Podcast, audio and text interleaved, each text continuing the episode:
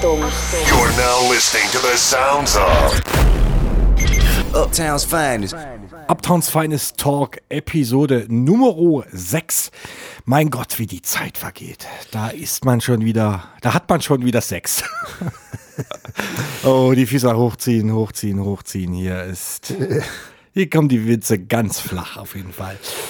Du hast dich wieder mal getroffen. Du warst wieder in der Welt unterwegs, bist quasi bis ins Z Stadtzentrum von Chemnitz gekommen. Genau, das war ein weiter Weg. Ich habe mich bis ins Stadtzentrum von Chemnitz vorgewagt. Man muss sagen, über die Hürde an einer AfD-Demo vorbei. Ja, Moment, Moment. Also Moment. ich habe eigentlich habe ich äh, ich habe äh, Robbe im Hotel abgeholt. Also Afrop, der jetzt Afrop. auch Gast in diesem Genau, Talk sein den wird. habe ich vom, vom Hotel abgeholt und wusste gar nichts davon, weil ich ja, keine Ahnung, wahrscheinlich nicht äh, auf Im bei Verteiler Pegida- bist. Bei, ja, nicht im Verteiler war, auf äh, wie heißt diese Facebook-Seite? Äh, Cegida. Sachsen wehrt sich oder sowas, keine Ahnung. Ja, Ähm, wusste nichts davon. Ich habe mich schon, war schon gewundert, Mensch, ist normal, dass jetzt so viel Polizeiaufgebot in der Stadt ist. Und dann habe ich ihn mal im Hotel abgeholt und wir haben gesagt, ja, lass uns essen gehen und dann ein bisschen quatschen. Und dann äh, meinte äh, Afrop, ja, er würde gern was, was äh, urig Deutsches essen. Und dann habe ich gesagt, okay, dann lass doch in den Ratskeller von Chemnitz gehen. ja. Ein richtiges Kellergewölbe und Ja. schon seit. Äh, Optisch sehr schön, aber was auf den Teller kommt, finde ich, ist da immer ja, Zweifels. obwohl ich muss, ich muss gestehen, es hat eigentlich sehr gut geschmeckt, was ich gegessen habe. Ich überlege gerade, was ich gegessen habe, aber es hat gut geschmeckt. Okay, also ich kann gar nichts Schlechtes sagen. Auf jeden Fall, äh, ja, so ein uriges ähm, Kellergewölbe. Unterm Rathaus. Unterm Rathaus in Chemnitz. Ja. So müsst ihr euch das vorstellen. Und dann sind wir da rüber gelaufen und dann haben wir erstmal gemerkt, hey, was wird denn hier gerade aufgebaut? Da gibt es hier äh, Boxen, kleines Rednerpult und äh, Ja. Polizeiabsperrungen. Und dann haben wir gemerkt, dass direkt vor dem Eingang äh, des Restaurants eine kleine ja, Pegida-AfD-Demo stattfand und ähm, wir haben dann unten gegessen und als wir, als wir dann äh, unseren Talk sozusagen durchgeführt hatten und, und auch gesättigt waren, sind wir nochmal äh, so nach oben gegangen und haben wir dann gesehen, dass die äh, Demo noch im vollen Gange war und dann äh, verdroppe Max und ich noch, äh, also ich habe nicht geraucht, aber die beiden haben noch eine geraucht und standen eigentlich genau äh, im, im Bild, im Bühnenbild des, der ganzen Demo, standen dahinter. Es war schon irgendwie makaber. Aber ja, das ja. ist Chemnitz. ist ja, Chemnitz ist mitunter etwas makaber. Aber wir haben ein sehr interessantes Gespräch geführt. Wir sind natürlich auch so ein bisschen äh, gestartet an den, bei den Anfängen in Stuttgart und sind dann auch schnell zu den, äh, was ich auch schon im, im Talk mit äh, von den massiven Tönen hatte, so diese, ähm, das Zusammenspiel von Fantastischen Vier und äh, Kolchose und Afro war da immer so ein bisschen in der Mitte drin und äh, hat auch erzählt, wie, wie die Fantas ihm geholfen haben, so Reimemonster zum Beispiel zu einem großen Ding zu machen und äh, zu dem Klassiker, der es jetzt ist. Äh, ja, ich müsste gucken. Ich habe mir noch ein bisschen was notiert, was wir alles, was wir alles gequatscht haben. Aber jede Menge. Also von geht ab über äh, Samples, die die andere schon vor ihm hatten, sozusagen von ASD zu AfD. Das ist, ist ja nicht so weit.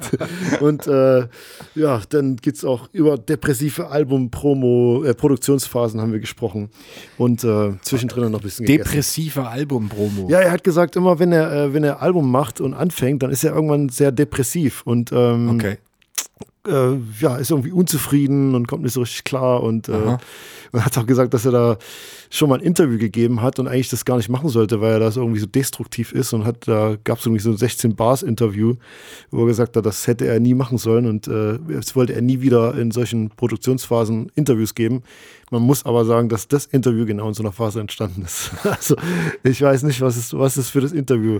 Da muss ich direkt bedeutet. nochmal nachgucken, was das Ja, ich wollte, ich wollte ehrlich gesagt auch Video gucken, noch- er hätte das erzählt, so, es waren 16 Bars Interview und er hat gesagt, ey, das hätte ich nie geben sollen, so.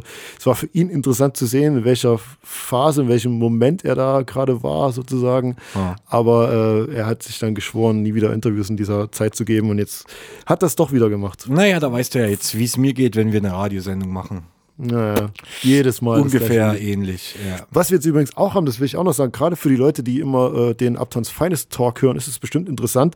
Wir haben in Chemnitz so eine kleine Veranstaltung, die heißt Treff im Atomino. Treff allerdings mit PH am Ende geschrieben. Und ähm, da machen wir sowas immer live. Vor allen Dingen jetzt erstmal auch so mit, mit Chemnitzer Größen, aber wir werden da in Zukunft auch äh, so Talks, wenn das möglich ist und die Künstler hier in der Stadt sind, auch äh, live machen. Das heißt, ihr könnt dann einfach mal so einem, so einem Interview beiwohnen im Atomino in Chemnitz. Und ähm, ja, müsst ihr mal ein bisschen Ausschau halten, natürlich auf der Facebook-Seite von Uptowns Finest oder uptownsfinest.de. Da habt ihr alle Social Links und ähm, findet euch mit Sicherheit zurecht. Und ich glaube, da lohnt sich auch mal die Anreise, vielleicht jetzt nicht von Hamburg, aber wenn ihr in umgelegenen Städten von Chemnitz wohnt, dann äh, kann man da schon mal Aber ihr könnt ja trotzdem schon mal, wenn ihr an sowas Interesse habt, könnt ihr ja das Interesse zumindest mal bekunden. Und dann äh, lässt sich vielleicht äh, Ron auch so ein bisschen schneller dazu bewegen, das Ganze dann irgendwie per Video aufzuzeichnen und dann als Livestream oder als äh, Ist on demand bei YouTube dann ins Netz zu stellen, dass man sich das dann nochmal dort äh, mit Bewegtbild angucken kann. Genau, ist auf jeden Fall eine Option, ist geplant, aber ist alles noch so ähm, in den Anfängen und wir Ja. bauen das gerade aus und äh, auf jeden Fall habt ihr dann die Möglichkeit, entweder das äh, so ein Uptowns Feines Talk demnächst mal als Video zu sehen oder eben live im Atomino. Aber jetzt kommen wir zu unserem Afrop Talk. Talk Nummer 6 hast du, du hast wieder so schön mitgezählt und ähm, ich habe schon gesagt, um was es geht, deshalb ohne große Umschweife, hier ist der Talk mit Afrop. Herzlich willkommen, Afrop, im Uptowns Finest Talk. Freut mich, dass du dir ein bisschen Zeit genommen hast. Ja. Ich würde ganz gerne auch so ein bisschen zurückgehen in der Zeit und äh, mal so die Anfänge beleuchten. Mich interessiert zum Beispiel, ich habe auch kürzlich ein, ein Interview mit Chobby gemacht, wie ihr damals so als Koljose euch so zusammengefunden habt. Ja. Wie ist das so aus deiner Sicht entstanden? ja, ist doch gut. Man muss auch sagen, aus meiner Sicht, weil ich war jetzt nicht so der aktivste Part in den ganzen, weil ich noch relativ jung war. Also das haben die etablierteren Gruppen in Stuttgart unter sich ausgemacht. Sag mal so wie die massiven, massive Töne, Max noch mit seinem, der hieß ja noch, er hatte ja viele Namen. Max, Maximilian und sein Freundeskreis oder Agge Jazz auch zeitweise. Wie Also- Agit Agit Chess. Ja, lass mich nicht. Ich glaube, der hießen wirklich Okay. so Arge Jazz. Und dann, Das hab ich noch nie gehört. Ja. Und ähm, dann gab es noch andere Gruppen, die Krähen zum ja, Beispiel, die- die ich DJ. Emilio Genau. und ähm, Matze Bach und äh, Tomilla auch. Der war bei den der Krähen, war, der war bei den Krähen, genau. Und äh, Eldin, der ist ja immer noch so ein bisschen Stuttgarter Ins- Institution, der ist Grafiker, der hat auch mein Albumcover gemacht, das letzte. Also das waren so die Jungs, die da so in der Stadt rumgelaufen sind und sich dann auch viele Breaker. Und Stuttgart hat ja unglaublich viele DJs. Aktiven Artisten, oder? Ist es auch Aktiv. aus der Zeit oder später? Ja, die waren auch relativ jung. Da gab es, glaube ich, eine andere. Die Southside Rockers. ah ja, klar, ja, logisch. Genau. Mit, mit Scotty. Genau, die waren so auch so dabei.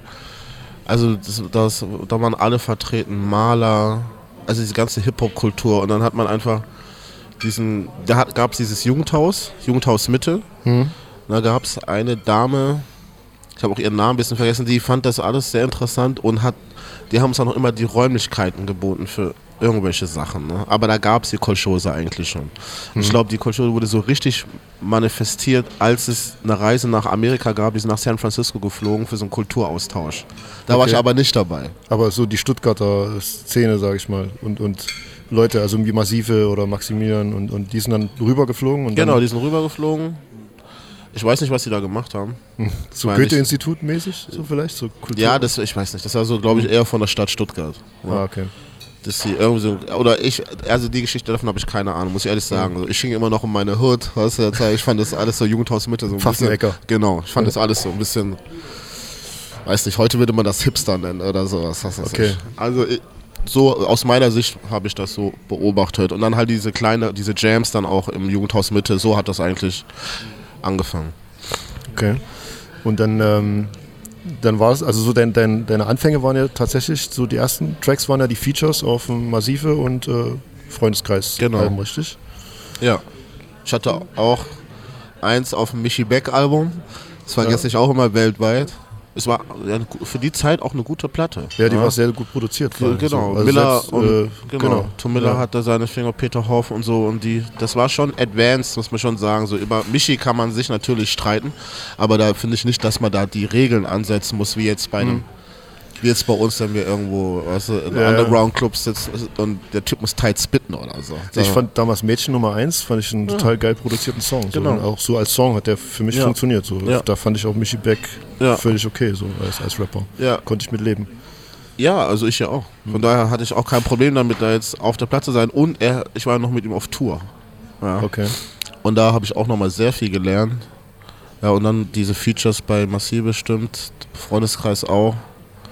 Ja, und dann gab es ja Leute, die haben gemeint, ich wäre ein Feature-Artist, ich würde niemals ein Album schreiben können. Okay. Ja. Also die Features waren ja auch gut. Absolut. Äh, für mich war dann, für mich war so ein Feature, wo ich dich so richtig auf den Schirm bekommen habe, war mit, mit Specialist, mit Afrokalypse. Ich weiß nicht, ob es daran lag, dass es dann, also dass wir vielleicht auch so ein bisschen mehr Nähe zu Berlin hatten und auch, äh, dass es dann auch noch ein, Video dazu gab, so, wo man dich so visuell auch irgendwie in Erscheinung treten sehen hat. Das, kann das, sein. das war für mich so, oh, Afrop, krass. Und dann hat mir auch der Strachi damals, ey, wir arbeiten gerade im Afrop-Album und das wird so krass und ähm, Wir. naja, was heißt wir, aber halt so die 0711 äh, Stuttgart Ecke, da kam das halt, da hat man schon gehört, so Afrop äh, ist das nächste Ding. Ja, also der Einzige, der aus dieser Kolchose-Ecke produziert hat, war schon Vasi. Ne? Da, das war aber dann nicht so, lief nicht reibungslos. Ich musste dann nochmal zu Tommy Wittinger und das war ja, kam ja, war ja nicht aus der Kolchose-Ecke. So, also, oder Tomilla war irgendwie, war aber doch nicht irgendwie so. Weißt du, so ich Ah habe ja, da schon ein verstehe. bisschen die Grenzen, ich war jetzt nicht nur so da drin in diesem Mikrokosmos, sondern Also habe auch warst du so ein bisschen auch in der Mitte zwischen, ich sag mal, Fanta 4 und äh, massive Töne, wenn man Ja, sagt, oder sagen wir mal so, den Leuten, die jetzt nicht unbedingt so Kolchose äh, Emblem auf der Brust haben oder so, mit denen habe ich auch gearbeitet. Mhm. Also ich habe da keine Berührungsängste gehabt. Damals war es ja schon zum Teil eher dogmatisch. Man guckt, dass man alles bei sich behält, so, ne? Ja, ja. also untereinander. Und das wollte ich einfach nicht, weil ich einfach auch anderen Sound wollte. Ja, ich weiß zum Beispiel, als ich mit Chovy gesprochen habe, er meinte, dass damals so ähm, die Fanta 4, das war halt, das hat, da hat man so ein Stigma als Stuttgarter gehabt, dass man Ja. ähm, jetzt ja so wie die Fanta 4 klingt und das wollten die halt am Anfang halt tunlichst vermeiden und wollten da überhaupt nichts irgendwie mit zu tun haben. Und später ist man dann natürlich, wenn man erwachsener wird, auch irgendwie, er meinte, er hat gerade jetzt auch ein Remix für Fanta 4 Ja. äh, Jubiläumsalbum gemacht und so. Ähm, aber ich glaube, ich weiß schon, was du meinst, dass das da so ein bisschen, ja, man steht da so ein bisschen auch zwischen Stühlen dann. Ja, ich meine, das war am Anfang so. Was Schabi gemeint hat, war so wirklich Anfang der 90er mit Ja, Dia, ja. Dia, Ja, sowas. genau, ne? ja. Als das hat sich dann aber so Ende der 90er eher aufgelockert, schon da. Weil der Michi hat auch aufgelegt in den Clubs, in denen, auf den, Mhm. in denen wir waren mit Miller und da gab es eigentlich diese Berührungsängste überhaupt nicht mehr. Ne? Und da war es uns auch egal, weil man hatte so sein eigenes Ding auch, weißt du, man hat was geschaffen für sich. Und da war Stuttgart nicht nur unbedingt Fanta, sondern auch, man hat gemerkt, es gibt auch eine Untergrundbewegung. Und da war es alles eher entspannter und der Umgang mit den Leuten, weißt du, mit, wie mit Michi Beck und so, das musste man lernen und dann weiß man auch, so, dass das auch Menschen sind, die einfach auch diese Musik mögen. Also ich, der Michi Beck, der, das ist no joke. Der hat richtig Ahnung, der ballert dich weg mit deinen Platten, die der hat. Wirklich. Ja, Ja, das ist richtig Oldschool-Fanatiker. Krass. Der kennt alles. Der hat auch eine riesen Plattensammlung. Also so ist es ja nicht. Ja, ist ja auch, ich meine, als DJ hat man ja auch irgendwie Ja. noch ein krasseres, gesteigerteres Genau, Interesse so genau. der Und der Michi war auch, wenn man so will, der, der größte Förderer von Reimemonster. Ja? ja? Ich, hatte ja, ja, ich hatte ja richtig Stress mit dem Song. Also keiner wollte spielen. Ne? Wieso? Und dann hatten wir auch einen Verteiler, du kennst ja Showshot auch Ja. wahrscheinlich von früher. Und dann hat man das ja immer hingeschickt und dann hat man Fax zurückbekommen mit Genau. einer Bewertung. Und das waren die schlimmsten Bewertungen, die du kriegen Echt, konntest, ja, für Reimemonster. Da haben sie uns auch, so gestandene DJs, auch Leute, die ich kannte, ne? Haben das dann zurückgeschickt und meinten, ja, irgendwie, keine Ahnung, irgendein Abklatsch von dies und das. Es gab einen Song von Dropped Eye Crew. Die haben den gleichen Sample benutzt, aber die haben ihn, ich fand, wir haben es besser gechoppt. Ich, ich weiß, was du meinst. Ja, Ja, es gab genau. dann damals diese Diskussion, dass das Sample schon mal kam. Ich Ja. kannte es nicht vorher. Also ich hab's, bei mir war, ich habe das erste Mal bei Reime Monster gehört. Es gab dann Ja. nochmal später nochmal einen Cool Rap Song, der das. Das kann, ja, danach gab es nochmal zwei, drei, das stimmt, aber es gab da vor Reimemonster. Okay. gab es schon mal diesen Sample. Und weil er so signifikant ist, ist es dann, bist du gleich der Biter. Das war auch eine andere Zeit, das muss man auch verstehen. Genau. Aber die, ähm, die Fantas, die haben mit, die waren, also man muss ehrlich das auch mit den Fantas, Mhm. äh, wie sagt man, anrechnen. Die haben das Ding eigentlich gebreakt. Ne? In, inwiefern? Also Inwiefern, das- ja. Ich meine, die, das war natürlich auch die Zeit, wo die viel bei Viva waren Mhm. und so, weißt, du, und auch die Connections da enger waren und die haben dann halt auch gesagt, es gibt so eine Legende, Mhm. ich weiß nicht, ob das stimmt, ja, nagel mich nicht fest, aber dass sie, bevor die zu Interaktiv gegangen sind, gesagt haben, entweder ich spiele das Reimemonster f- am Anfang und am Ende oder wir kommen nicht. Okay.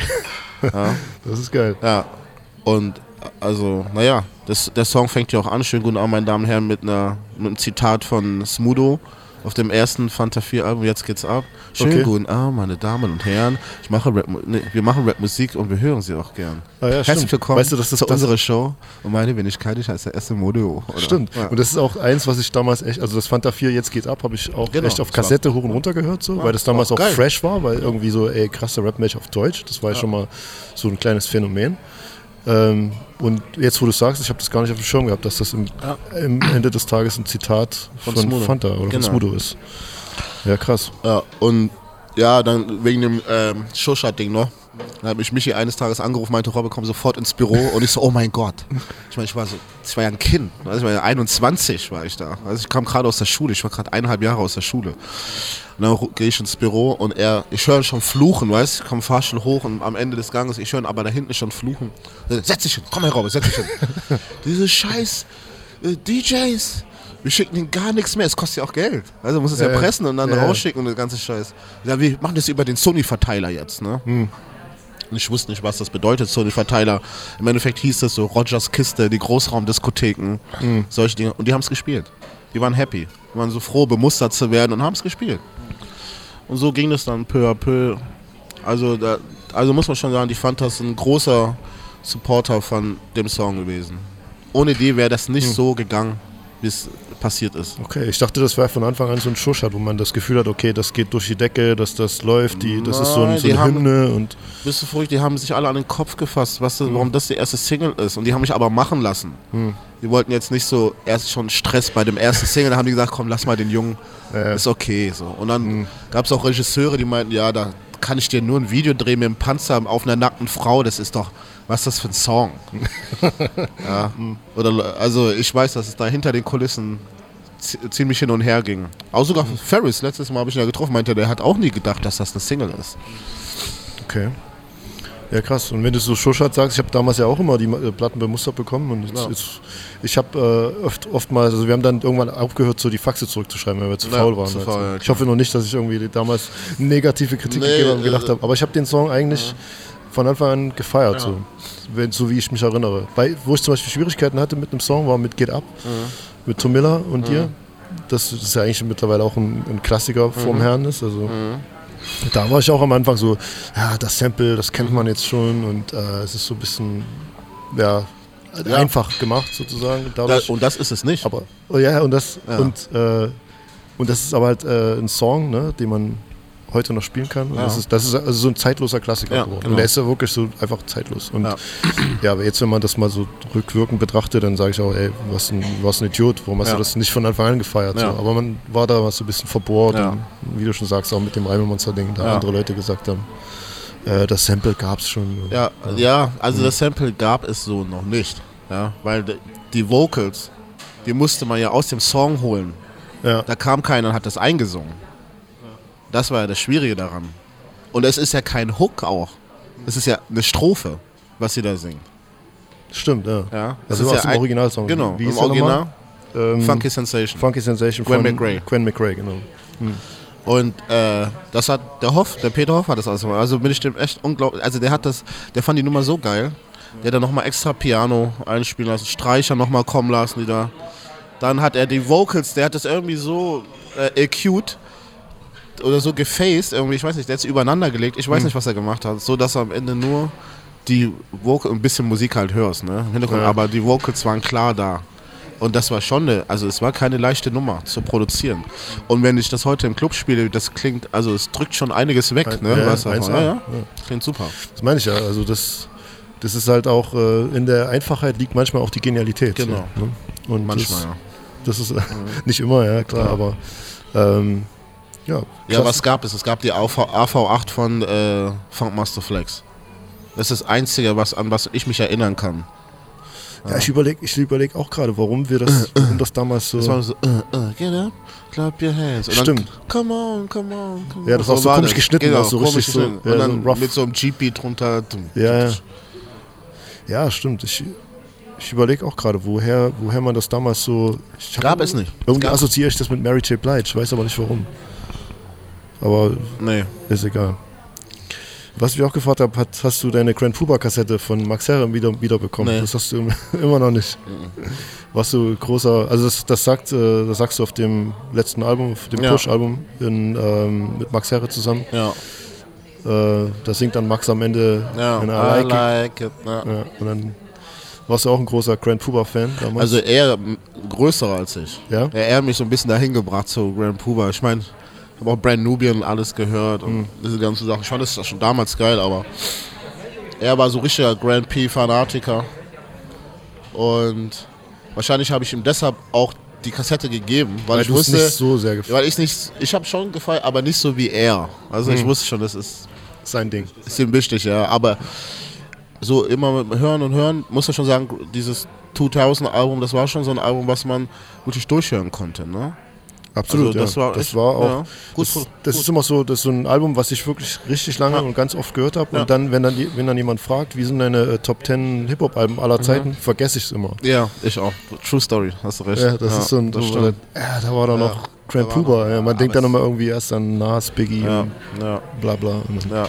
Das sind die Jungs, die immer durchfallen, aber ja, es gab ja auch echt viele gute Alben zu der Zeit. das stimmt. sagen. Da muss man erstmal Ja. Überblick behalten.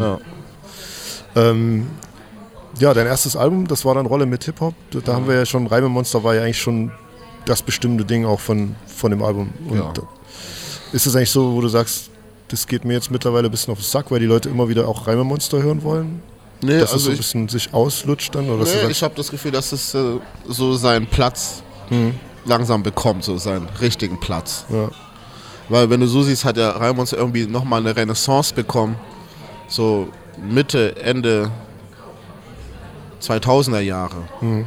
Als wo Leute gemerkt haben, hey, Alter, das ist ja, das ist ja ein geiler Song. Oder weißt du, dann haben Ja, die ja. DJs haben es gespielt. Aber ich glaube, weißt du, dass mittlerweile das auch so seinen Platz bekommen muss, weil es kann nicht also der, die Hip-Hop-Hymne sein oder so. Mhm. Nach 16 Jahren. Also mir tut's leid. Du? dass da nichts nachkommt, Ja. was so, so eine Qualität Ja, oder so natürlich. Das ist das, was ich meine. Genau. Genau, ja. So, klar, also würde jeder, weißt du, würde sich freuen, wenn er einen Song hat, der irgendwie 15, 16 Jahre läuft oder so. Aber ich glaube nicht, dass das Rap so weiterbringt insgesamt. Wenn es da stehen Wenn bleibt an das genau, wenn man das, wenn man, wenn das, das, wenn es nicht ersetzt wird. Ja. Wenn da nicht was nachkommt oder so. Ich Wenn weiß, ich was du sage, ey, das ist genau, wenn das Ding läuft auf die 1, bam, Hammer, Hände gehen hoch und so. Das muss kommen. Also mir ging es zum Beispiel so, auf, auf dem Splash hast du vor, ich glaube vor zwei Jahren gespielt Ja. auf der Seebühne. Ja. Und da habe ich halt auch, da kam halt Reimemonster. Und ähm, man, ist ja, man ist alt, man ist ein bisschen abgestumpft. Ne? Normalerweise hebt einen nicht mehr so viel an. Und es kam Reimemonster und es hat diese, die ganzen Hände gingen hoch, der, der See. Und ich hatte Gänsehaut bei einem Song, den ich als DJ ja auch schon wirklich zig Male gespielt habe oder weit über wahrscheinlich 200 Mal gespielt habe. Wo man dann ja auch so ein bisschen einen, sich so emotional abschottet von dem Song und nicht mehr so ein Gefühl dafür hat. Und da war das wieder so ey, krass, das war so, ja, so eine Renaissance von dem Song für Genau. mich auch, weil, weil ja, die Generation jetzt das gefeiert hat. Dann hatte das noch so diesen, für mich so ein Flashback zu einem Splash von vor zehn Jahren, wo das wahrscheinlich auch, wo es am See war und, und das so der Song der Zeit einfach auch war und da lief. Das fand ich auch krass. Also, dass man dann bei so einem Song nochmal Gänsehaut bekommt, das fand ich schon. Ja, das geht mir auch so. Also, wenn du es dann live hörst oder so, also jetzt nicht nur Reimemonster, sondern von anderen Leuten Songs, dass ich, dann denke ich mir auch, oh, das ist eigentlich echt eine geile Nummer. Weißt du? So, Ja. wenn man nochmal dran erinnert wird. Das ist ja auch okay. Also, wie gesagt, ich bin sehr froh über das Ganze und ich ich finde, ich habe einen super Katalog also an Anthems und von daher gibt Auch- mir das auch eine Sicherheit. Auch ein, ein Song, den man aus dem Katalog manchmal vielleicht vergisst, ist die, die Rhymes Galore Nummer mit Tomic. Eigentlich Ja. auch eine, eine Club-Hymne. Ja, eigentlich schon, ja. Ähm, da habe ich mich jetzt mal gefragt, war die Geschichte eigentlich wirklich so? Also in dem Video bist du ja in Deutschland geblieben. Ja. Ne? Und war das wirklich so, dass du nicht einreisen konntest Ja. in Amerika? Ja, ne? ja. Das war schon. Das war so, habt ihr dann aus der Not heraus ähm, das Video, den Video, das Videoskript Ja, aber es gedreht? heißt aus der Not aus. Ich wollte ja von Stuttgart fliegen, aber und das Video haben wir in Berlin gedreht. Hm. Deshalb, also, das ist einfach guter Witz. Einfach das, Ja, ja, das war ja geschenktes Skript eigentlich, ne? Ja. Und dann haben wir das so gemacht. Also das heißt, das war schon geplant, dass du eigentlich mit nach New York Ja, kommst. genau. Und dann hast du irgendwie festgestellt, wo, warum konntest du nicht einreisen? Ja, weil ich kein Visum für Amerika hatte. Okay. Und ich habe noch, damals hatte ich so einen blauen Pass. Was also ist ein blauer kein, Pass? es ist so, weiß es ist kein so äh, staatenloser Pass ist das. Okay. Also du hast keine äh, deutsche Staatsangehörigkeit? Nee, hatte ich oder? nicht. Okay. Bis dahin hatte ich keine. Und da hatte ich Glück, weil die Frau äh, am Schalter, ha- da kam noch mal so eine Chefin von ihr und hat sich meinen Pass noch mal angeguckt und hat mir gesagt, du kannst nicht nach Amerika fliegen. Das geht, die schicken dich sofort wieder zu, bla bla. Ist okay, alles klar. Irgendwie war ich auch froh drüber, weil ich wollte nicht so lange fliegen. Das, äh, Angst vom Fliegen?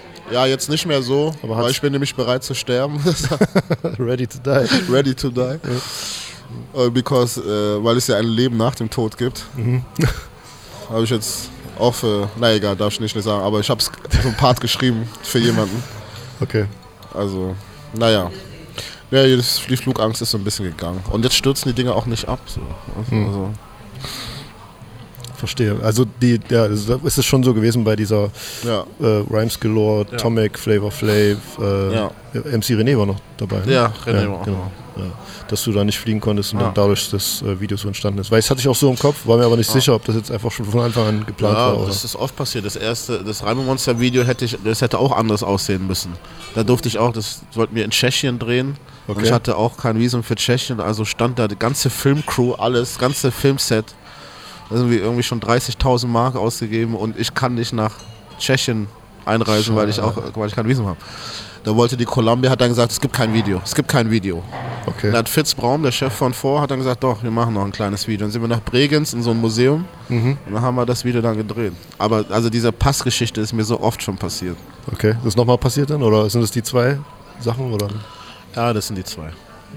Die anderen willst du nicht erzählen. das so klingt das gerade. Du hast mich erwischt.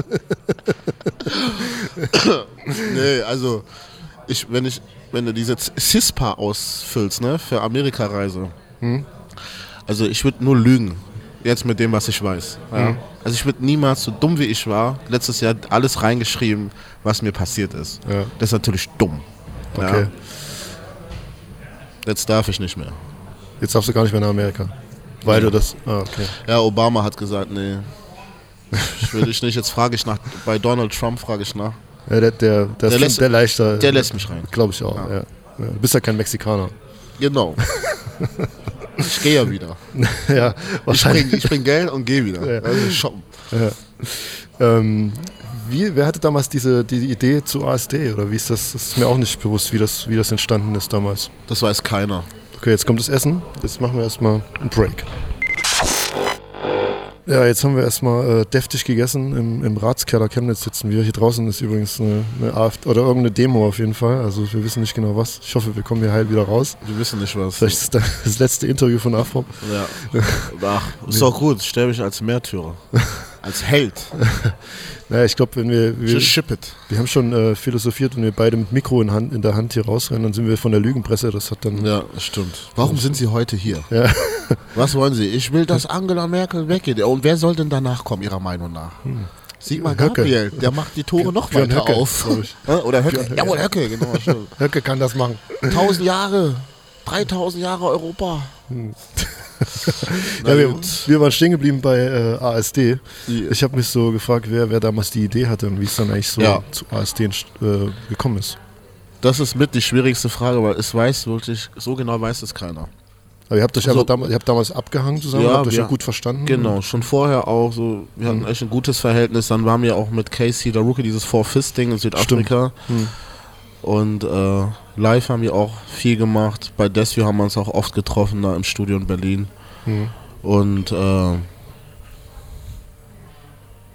ich weiß nicht, das war so eine so Überbande haben wir das. Ich weiß nicht genau, wer das zuerst gesagt hat oder so. Das weiß ich nicht. Okay. Aber es hat sich richtig angefühlt und am Ende war es auch. Ja, ihr habt euch da einfach gut ergänzt. Ja, das war genau. Das auch. Und ich meine, wir haben ja auch ein gutes Album gemacht. Ja. Und die Erfahrung, die wir auch machen durften ähm, in Amerika mit den ganzen Produzenten und die Reise und. Äh, ist das ein Latte? Das ist der Kaffee, dann ist es bei mir. Hm? Team, ja, Team Kaffee Genau. und Team Latte. Ähm, und dann hatten wir auch eine Single, die gut lief. Also, das hat schon Spaß gemacht. Ja. Wir waren relativ jung noch und ja, also ich meine, Sneak Preview Das ist ja auch so, ein- ist jetzt vielleicht nicht so der Club-Song oder so. Doch, absolut. Ja? Also, ja, Also habe hab ich nicht so erlebt bis jetzt. Aber, Doch, doch. Also es war eine Zeit lang, wo ich sag mal ASD, Sneak Preview und Harris schöne Menschen. Das war so der das Highlight des Abends. Also so eine. Aber auch gar nicht so zu der Zeit, wo das rauskam, sondern auch so, so vielleicht vier, fünf Jahre später, so, Ja. wo man oh, ah, krass, so das Ja. Sneak Preview war. Ein Riesenhit, Clubhit. Ja, also das hat ja auch Yvonne gemacht, der aus Lausanne, der auch schon das Öffne die Augen mit mir in Flame gemacht hat, Ja. was auch relativ gut läuft. Der ist ne? ja von der Schweizer Gruppe, ne? ja, von Double äh, Pakt, Double? Park, richtig. Genau. Genau. Okay. Ja, und ja, Ja, ihr wart damals ja in, in Detroit aufnehmen, ne? Ja. Also, oder habt ihr nur Beats gepickt? Ihr habt schon da auch aufgenommen. nein, wir haben da auch aufgenommen. Mhm. Wir haben da aufgenommen, äh, Ey Du, haben wir aufgenommen, diesen ja, ich, Wajid, wie dieses da da gibt es so ein Video im Zug, ne? Wo ihr Ja, Zug genau, sitzt. richtig. ist, Das ja, ist das, das, sehr das verbinde gut. ich damit. Hm? Sehr gut. Und ähm, dann noch so von Produzenten, wo ich die Namen auch nicht mal zusammenkriege. Das war jetzt nicht so, dass wir das krasse für die haben uns halt Files geschickt oder so. Ja, ja. Aber wir waren im Larry Gold Studio. Larry Gold ist so ein berühmter ähm, äh, Dirigent, Genau. der so, ein- so ein Orchester äh, Richtig. hat. Der schreibt viele Streichersätze für äh, was ist ich? Also ich weiß zum Beispiel, Larry, D'Angelo, glaube ich, hat er gemacht. genau, ich glaube, er hat sogar bei einem ähm, Justin Timberlake Album mit sowas. Timbaland hat er Also irgendwie die ganzen Streicher gemacht. Die, gan- also Ja. wenn du da durch die, an der Wand Ja. Mhm. vorbeiläufst, siehst du nur Plex die ganze Zeit. Und da haben wir aufgenommen, ähm, ja, auch ein paar Songs, aber muss schon sagen, das Detroit-Ding war schon, also Mhm. Philly waren wir auch, Okay. das war schon nice, aber Detroit war schon was anderes. Ne? Dann haben wir auch Wajid kennengelernt und ja, so kamen wir dann auch an JD ran. Wollte ich gerade fragen, ihr habt ja auch einen, Song mit Jay Diller auf dem Ja. Album. Und ähm, habt ihr ihn kennengelernt Ja, eigentlich? ja, Ihr wir haben den schon, nach Deutschland geholt. Ja? Wusste ich gar nicht. Ja, der war in Berlin. Äh, Desi im Studio. Also, ihr habt wir- den da kennengelernt, in Detroit? Nee, wir haben den nie. Nee, nie wir haben ah, den, okay, Genau. ja. Wir haben ihn hier in Deutschland kennengelernt. Okay, und Der Kontakt so lief dann halt über Wajid, Detroit, die Mhm. Ecke. Und ja, er kam dann mit Frank Dank. Heißt er so, ne? Ja, Frank and Dank ist so eine Frank Gruppe. Dank, Ja. Genau. Also ich, ich glaube, Glaub es ich- sind zwei. Sind zwei? Ja, ja. Ich glaube, der eine heißt Ist Frank Nitty und noch ein anderer Ja? Typ. Hm. Ich glaube, Frank and Dank sind zwei. Okay. Ich hatte immer Aber gedacht, ich- das wäre nur Ich einer. bin mir jetzt auch nicht so Ja, ich, hundertprozentig bin sicher. aber ich weiß es auch nicht. Ja. Also auf jeden Fall war er mit ihm da. Und äh, mit seiner, also er hing da halt mit seiner MPC, super freundlicher Mann, Hm. super zurückhaltend und äh, lässt sich nicht gerne in die Karten gucken. Das kann ich schon sagen, weil ich habe ihn natürlich durchlöchert mit Fragen. Ne? Okay, so, ja. Wie er das produziert hat, wie er äh, Get This Money, wie er das gemacht hat. Get This Also, Money ja. von Äh, Slum Village, Slum Village. Hm. wo er auch eine Strophe drauf hat.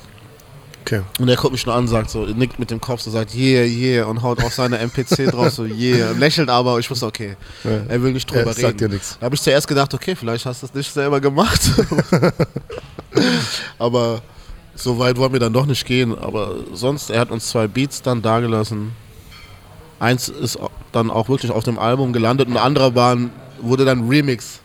Ey, du Remix. Das kennen auch ganz wenige. Den kenne ich auch nicht. Ne, das kann man jetzt. Wir haben da ja nochmal die, wer hätte das gedacht, die erste Platte nochmal online bereitgestellt. Und da haben wir all diese Sachen, die so ein bisschen untergegangen sind, wie auch dieser JD-Remix, haben wir dann zum Download verfügbar gemacht. Also man Ah, kann okay. sich das dann jetzt holen. Also, danke sehr. Ja, so war das dann. Dann ist er, ja. Ich habe die Dimension damals auch nicht so begriffen, was das Ich- jetzt ich- heißt, Ich dass muss gestehen, ich, Studio ist. ich Ja. auch zu, zu, Ja. der, zu der Zeit, wo das Album rauskam, auch nicht. Ja. Wo ich, da war schon so, ey krass, ihr habt so Ja. mit, mit ähm, bekannten Ami-Produzenten zusammengearbeitet, aber so die Dimension, ja, ist halt meistens so nach einer Weile, ne, wenn, wenn irgendwie, wie sag mal so, der Test der Zeit oder Ja, was heißt, vielleicht kommt es auch daher, dass er dann auch gestorben ist, leider. Sodass man dann einfach auch merkt, dass man eine einmalige Chance oder Situation hatte, Ja. Moment hatte mit so jemandem.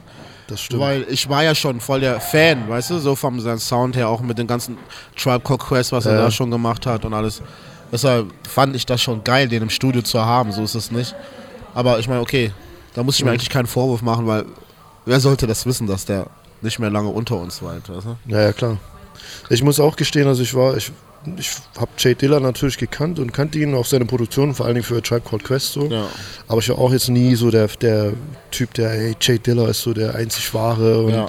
das hat natürlich erst so nach seinem Tod begonnen, dass es da so, eine, Aber- so ein Kult-Following Ja, aber du hast recht, weil es gab auch Leute, die haben in zur Lebenszeit eine absolute Gottheit für die gewesen. Ne? Ja. So diese richtigen, weiß ich, Detroit laute Snare, Ja. Fanatiker, keine Hi-Hat sitzt richtig, alles fliegt durch die Luft. Nur die Snare, die Snare sitzt und das Ja. muss dir reichen. Ja. Weißt du? Ja, ja. Klar. minimaler Sound. Ich glaube auch, wo ich das auch mal, wo ich auch so diese JD-Produktion so richtig wahrgenommen habe und in dem Kontext irgendwie so richtig gut gefunden habe, war auf dem Carmen-Album. Like Water, Like Chocolate. Ja, viele, viele dort. Das stimmt.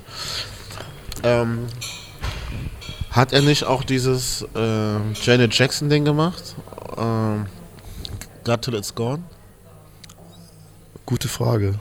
Ist das kein JD? Ähm, es könnte sein, also wenn du jetzt vom Sound her auf jeden Fall. Oder aber ich glaube, es gibt einen Remix, JD Remix. Ich bin mir gerade nicht sicher. Das kann sein, ja. Äh, egal, das ist alles bin- zu lange her, Leute. Ja, ich Tut bin auch nicht leid. so, ich bin auch nicht so gut in der äh, JD, sind, ja. J Diller Diskografie, muss ich gestehen. So. Ja. Also ich kenne natürlich so ein paar Klasse, was für mich auch so eine JD Verbindung war, war Farsight, äh, Runnin und, und Drop, Ja, Drop, ja. JD Songs von damals. Kann man das nicht googeln? Ja, mit Sicherheit, wenn wir Ja, aber-. Got Till It's Gone, Ja, können wir gerne Got googeln. It's Gone. Mhm. Von Janet.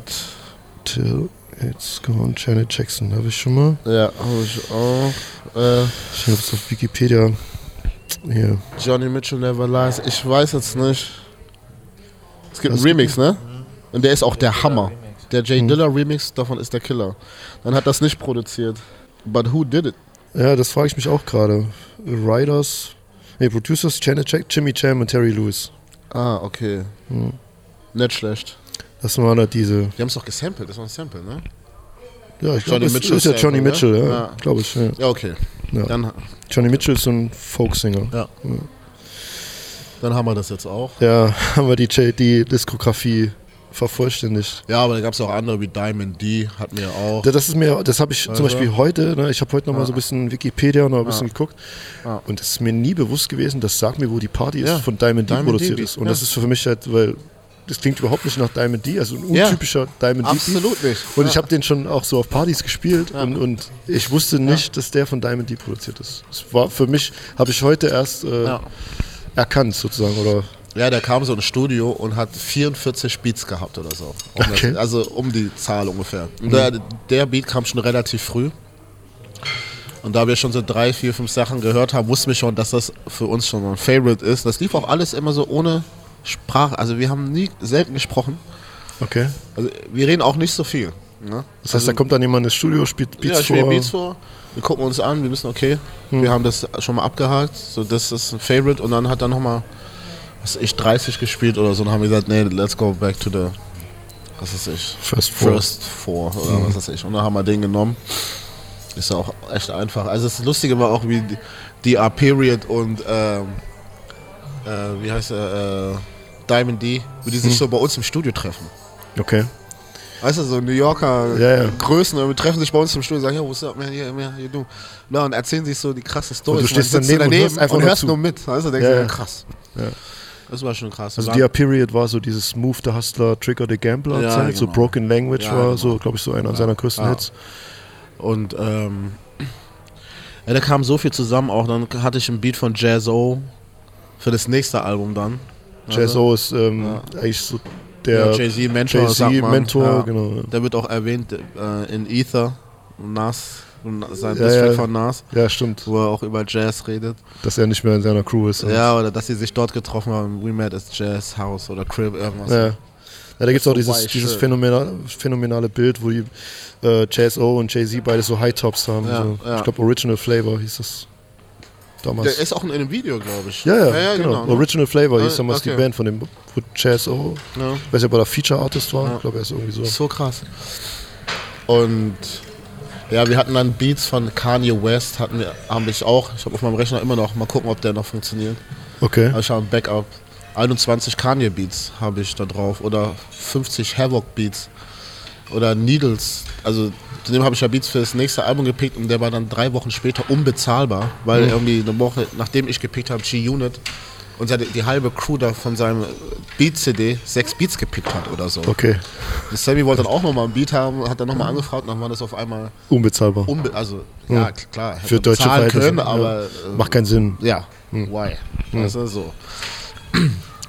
Und da hast du einfach gemerkt, dass es eher so, für mich ist es ab da ein internationales Ding. So, weißt du, finde ich es auch blöd, wenn man so sich auf so bestimmte Sachen konzentriert. So, ich höre nur deutschen Rap, also ich höre nur amerikanischen Rap. Und also da sind die auch schon viel offener. Die hören das, die verstehen zwar nichts, die sagen, jo, das Shit ist hart, weißt du, so.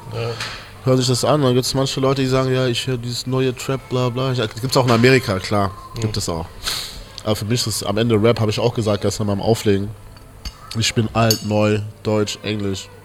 Ja, klar. Will ich die nichts hören. ganzen Facetten. Ja, klar, will ich nichts hören. Ist ja auch geil, dass es die Facetten gibt. Ja, und dass jemand das auch delivert. Und wenn jemand das nicht versteht, den Kontext nicht versteht, was da stattfindet, dann wird auch Rap nie wirklich verstehen. Dann sind es diese Konsumenten, die heute das hören und nächste Woche EDM. Also, ja, Ja, klar. ja, genau. Weil da die Materie einfach kein Begriff ist. Gab es mal einen Moment in deiner Karriere, wo du gesagt hast, ich höre auf, so, ich schmeiß alles hin? Das ist verarschen, ne? jede Woche. Aber. Ja? Ja, weil das Ding ist, ich finde, das hängt davon ab, was für Ansprüche du hast. Und vor allem sind es immer die Alben, die deinen Kopf ficken. Ja? Also es gibt Leute, die, da bewundere ich die auch, die gehen ins Studio und die denken, hey geil, ich nehme den Beat oder ich höre mir 20 Beats an, ich nehme den und schreibe jetzt irgendwas darauf, zah, bam.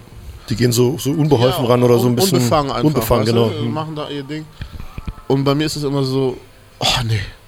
Also erstmal das Beatpicking ist erstmal eine richtige, also Ja, das ist schon eine richtige Kopffickerei schon wieder, ja, weil du musst ja schon wissen, was du schreiben wirst, im Endeffekt. okay. Ja, wenn du, sag mal, du weißt, du machst jetzt irgendwie so Verschwörungstheorie-Album, da weißt du schon, dass du keine äh, Happy-Akkorde am Beats pickst, sondern du guckst schon, dass es so, Glockenbeat.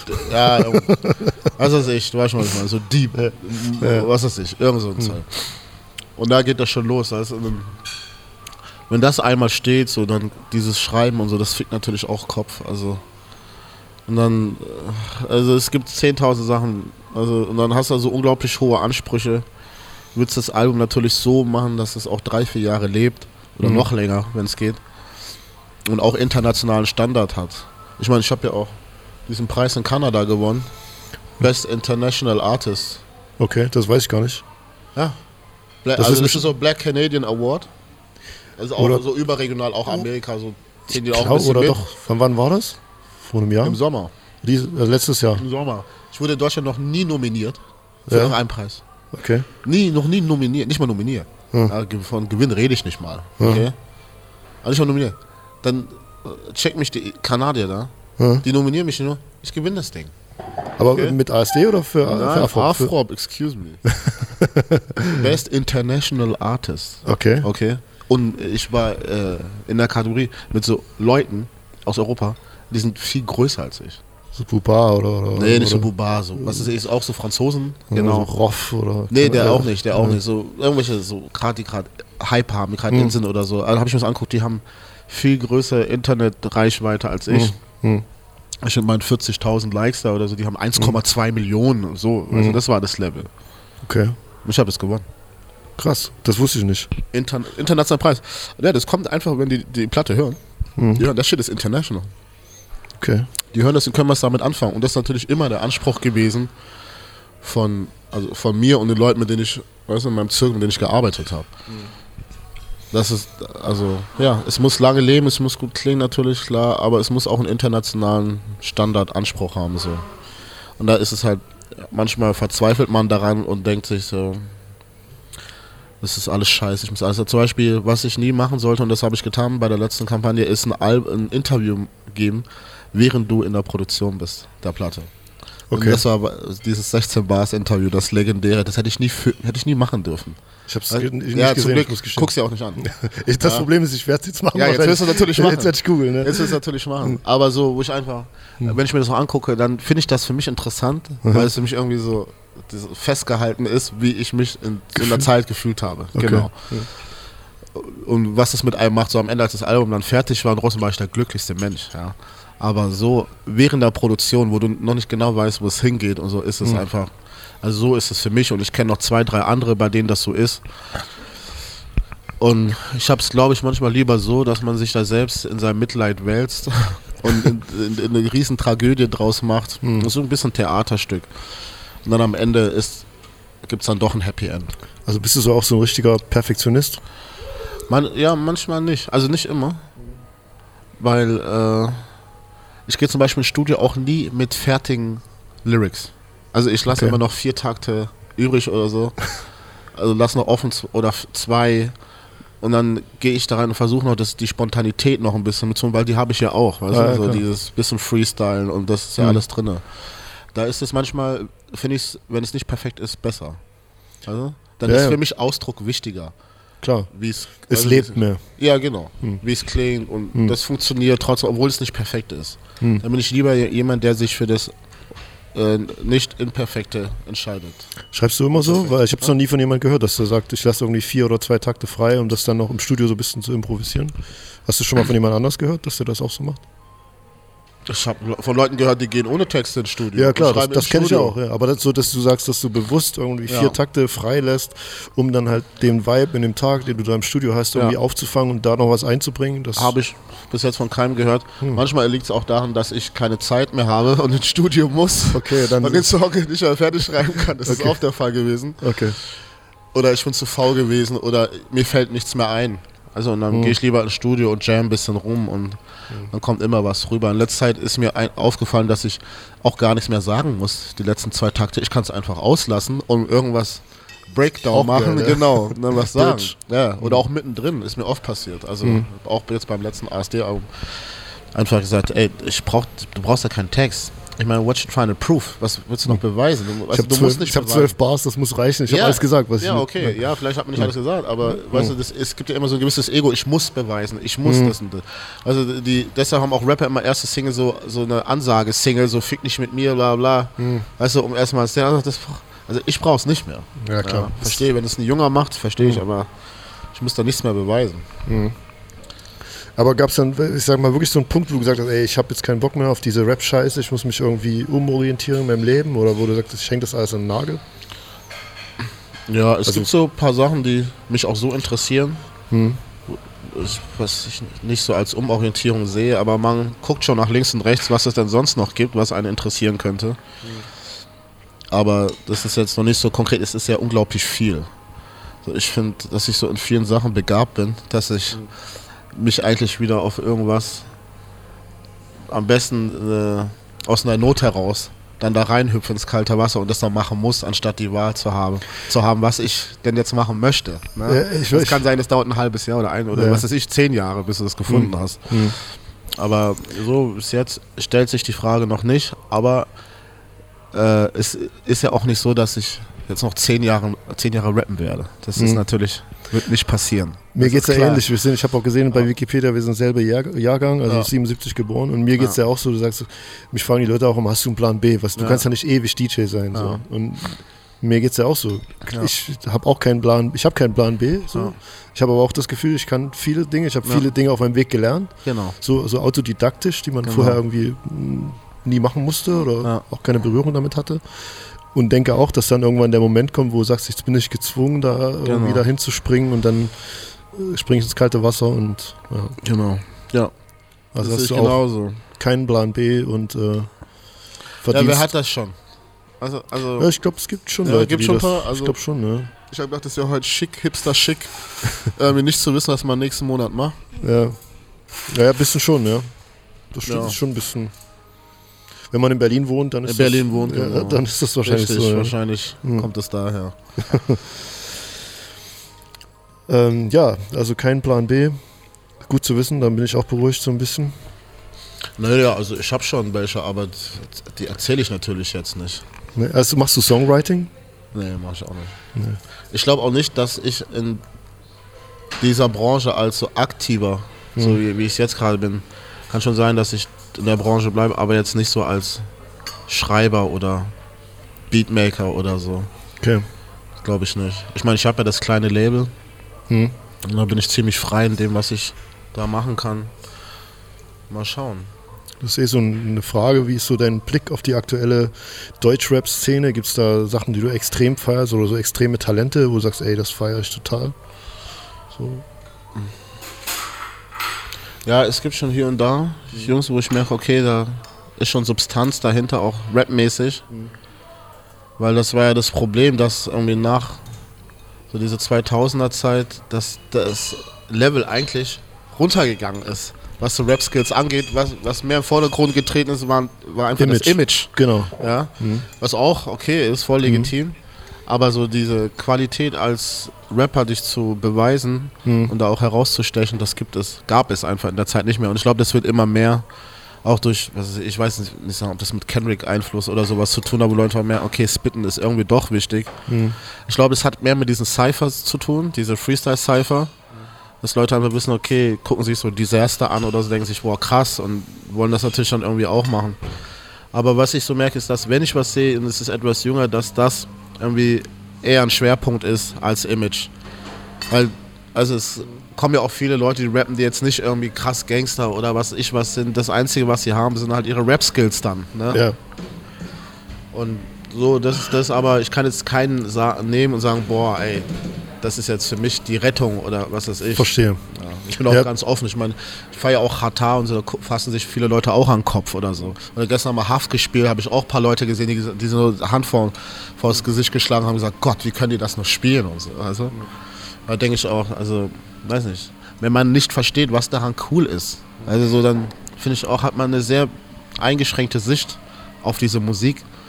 Und ich finde, ich meine, wir haben das ja alles durch, von 50 bis Keras, Keras One und also so, dass man einfach mehr, okay, jeder hat so seine Qualitäten und es hat alles seinen Platz, es ist vollkommen legitim.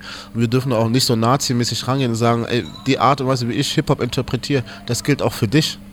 Ja, und das ist gerade das Gegenteil. Rap ist ja das komplette Gegenteil, dass jeder die Chance hat, da erstmal mitzumachen und das auch so zu auszuüben, auszuleben, wie er sich das vorstellt.